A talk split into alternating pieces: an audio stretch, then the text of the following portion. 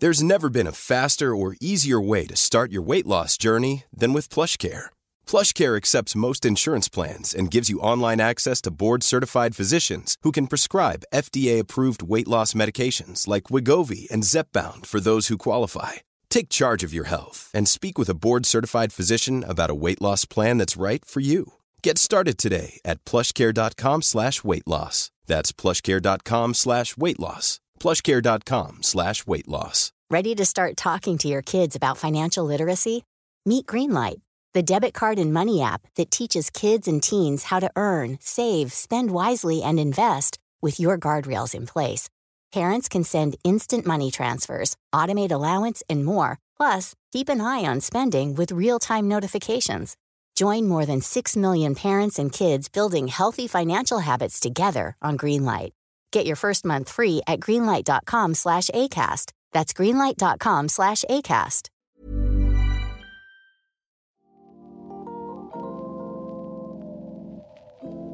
Det här är ett samtal med polischefen Erik Nord. Han har lång erfarenhet av att eh, jobba som polischef och, och även vanlig polis som man kallar det.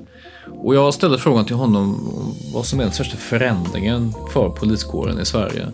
Och han berättar om just hur den organiserade brottsligheten som vi hör om så ofta har kommit att bli med huvudproblemet för den svenska polisen. Det är svårlösligt, det är våldsamma gäng som skjuter hej vilt och som påverkar samhället på många sätt. Och Erik kunde berätta om också hur de jobbar mot dem och, och vad det är de kan göra för att eh, stävja utvecklingen. Det här är urvalda delar av tidigare avsnitt av Samtal med Svejman som har sänts tidigare. Som vi kommer att sända under sommaren och sen så återvänder vi med nya avsnitt och en ny säsong den 21 augusti.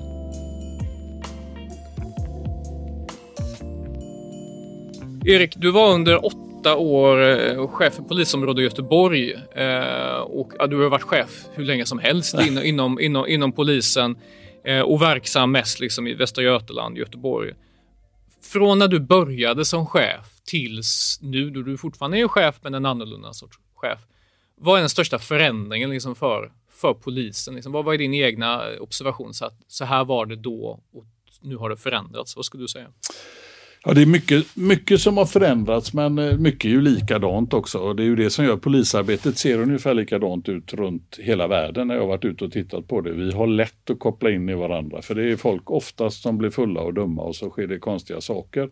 Men det som har utvecklats framförallt sen sedan jag var riktig polis som jag brukar säga när jag jobbade på fältet det är att vi har fått in en organiserad brottslighet som vi inte haft tidigare i, i Sverige.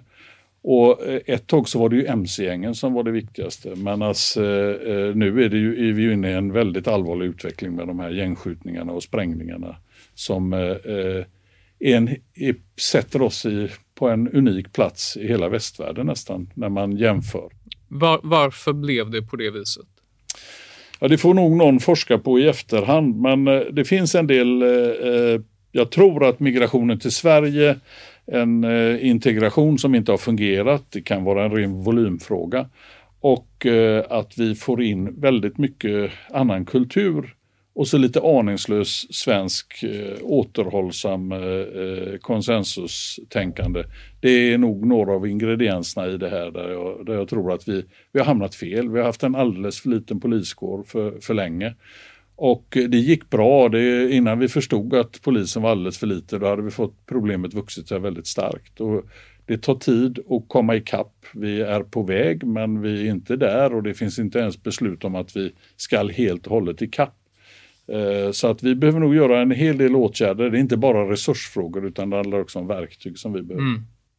Alltså du talar om att komma ikapp på något vis och det handlar ju kanske om att ja, men, att olika delar av samhället samarbetar. Jag tänker så här, Skatteverket, Kronofogden, kommuner, hela, hela paketet liksom för att alltså det är en grej med mm, fylleri, enstaka brott och så vidare. Så det är inte så organiserat, men, men vad vi möter nu i Sverige är ju väldigt mycket liksom så här, småorter med organiserade gäng liksom, med internationella kopplingar.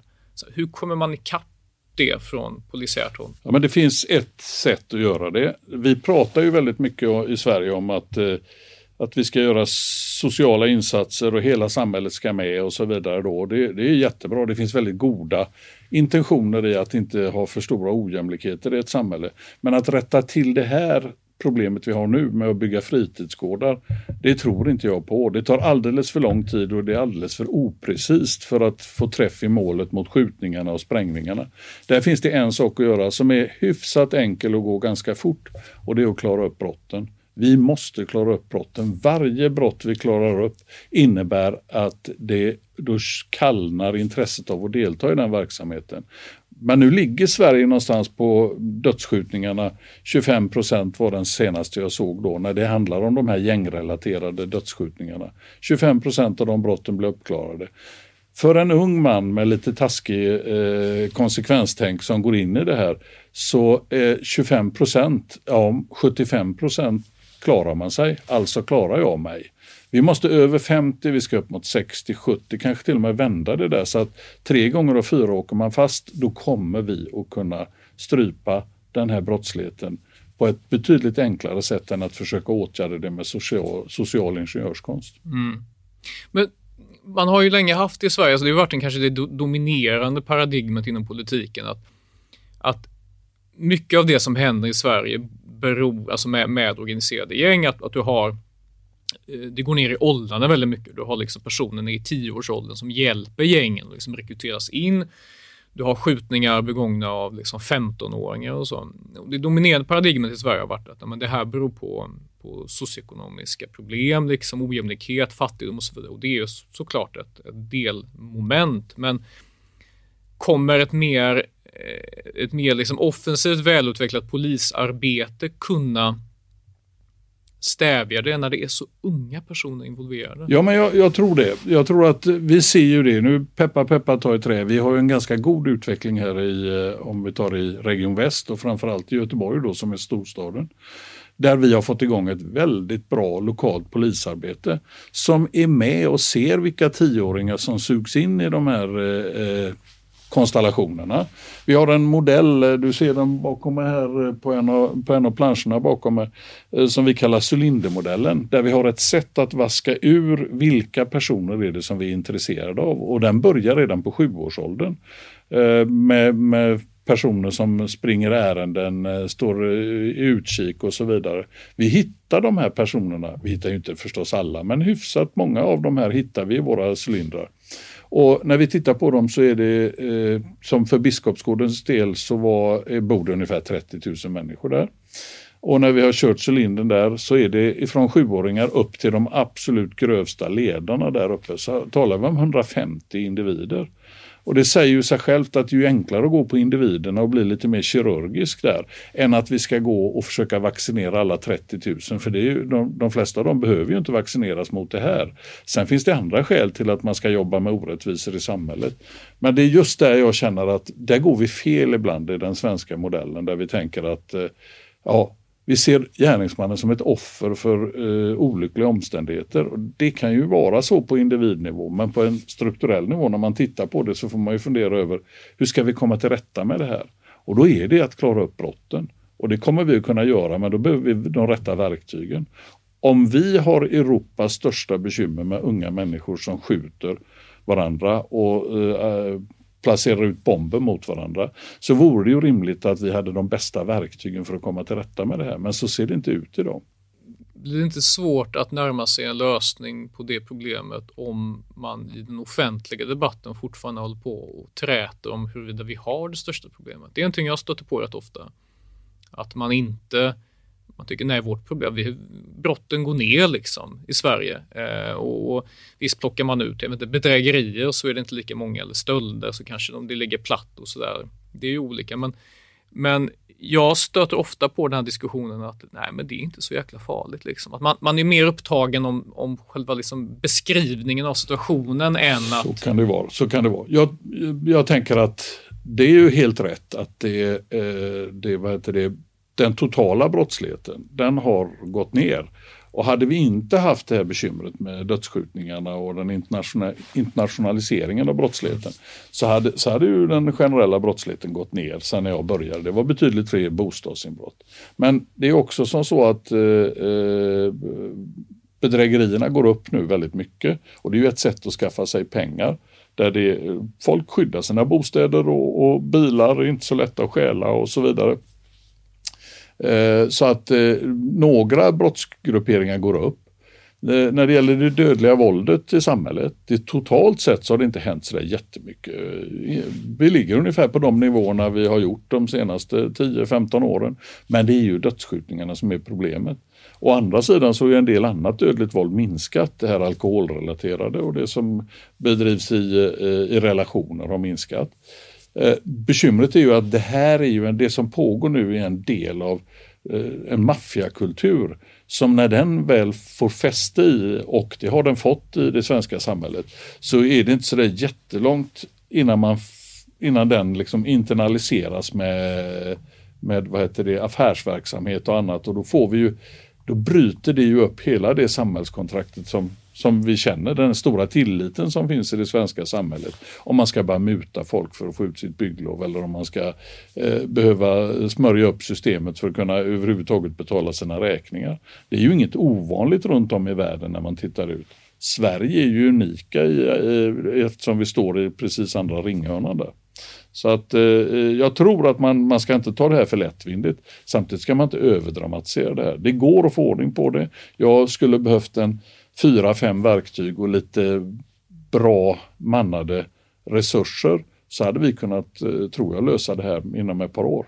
Vad är det för verktyg du talar om? Vi skulle behöva Europas bästa kameraövervakning på allmänna platser. Eh, Nederländerna har det, England har det. Vi skulle ta ungefär den eh, förmågan de har.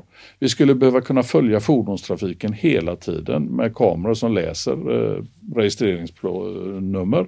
Och eh, så har man i Danmark. Eh, så att när det inträffar ett brott i Danmark och det står en bil och brinner någonstans en, i samband med ett mord eller något liknande så åker man ju och bränner dem nu för att bli av med DNA-spår och annat.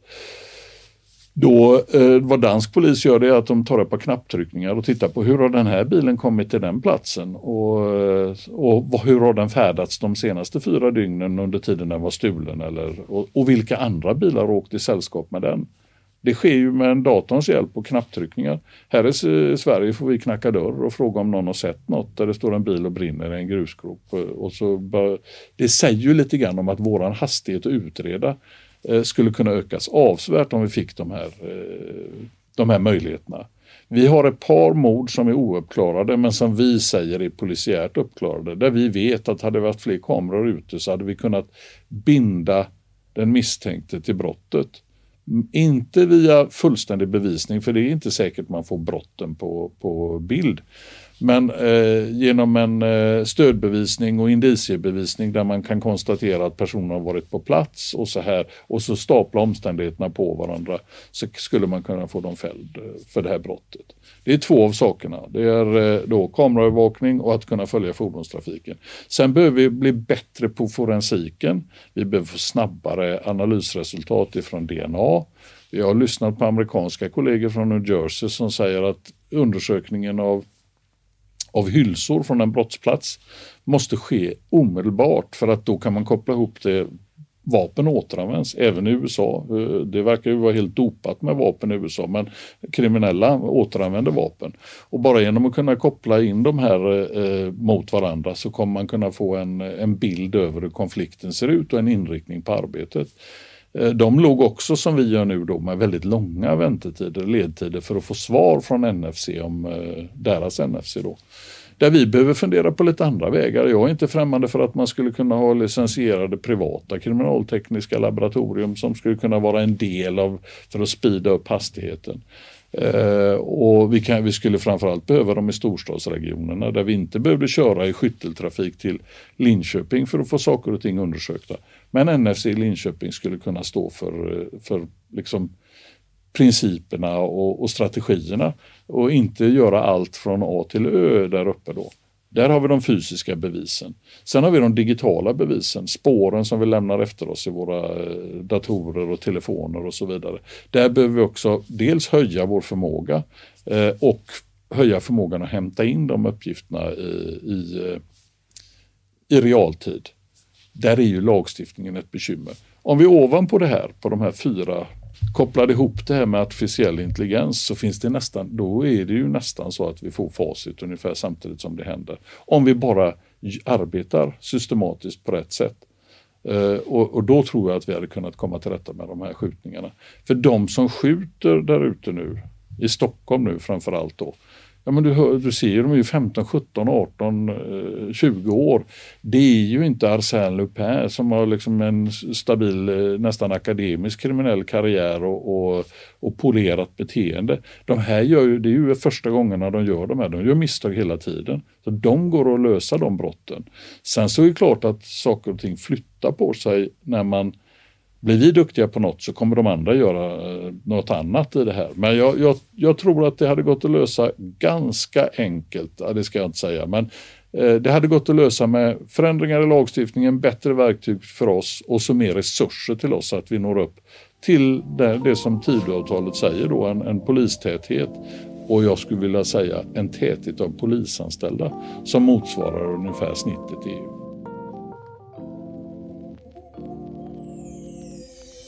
Du har lyssnat på ett samtal med Sveiman. Producent för den här podden är Isabella Persson och min namn är Adam Sveiman. Varannan vecka kommer nya avsnitt med personer som vi tror kan förklara och belysa vår samtid. Vare sig jag möter meningsfränder eller meningsmotståndare vill jag att samtalen präglas av öppenhet och intellektuell nyfikenhet. Vår tid har ingen brist på korta, gapiga samtal som inget av värde skapar. Vi vill bidra med något annat. Nu tar samtalet med Sveiman ett sommaruppehåll. Vi är tillbaka igen den 22 augusti med nya avsnitt. Vi hörs då. Trevlig sommar!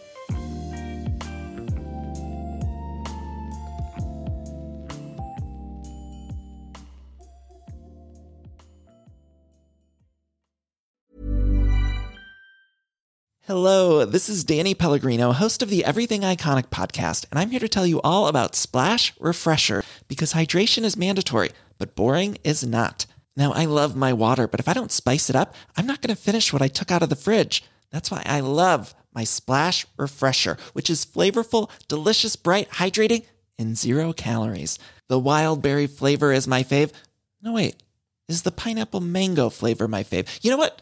All five craveable splash refresher flavors are my fave because they're so delicious. So get hydrated and enjoy it with Splash Refresher.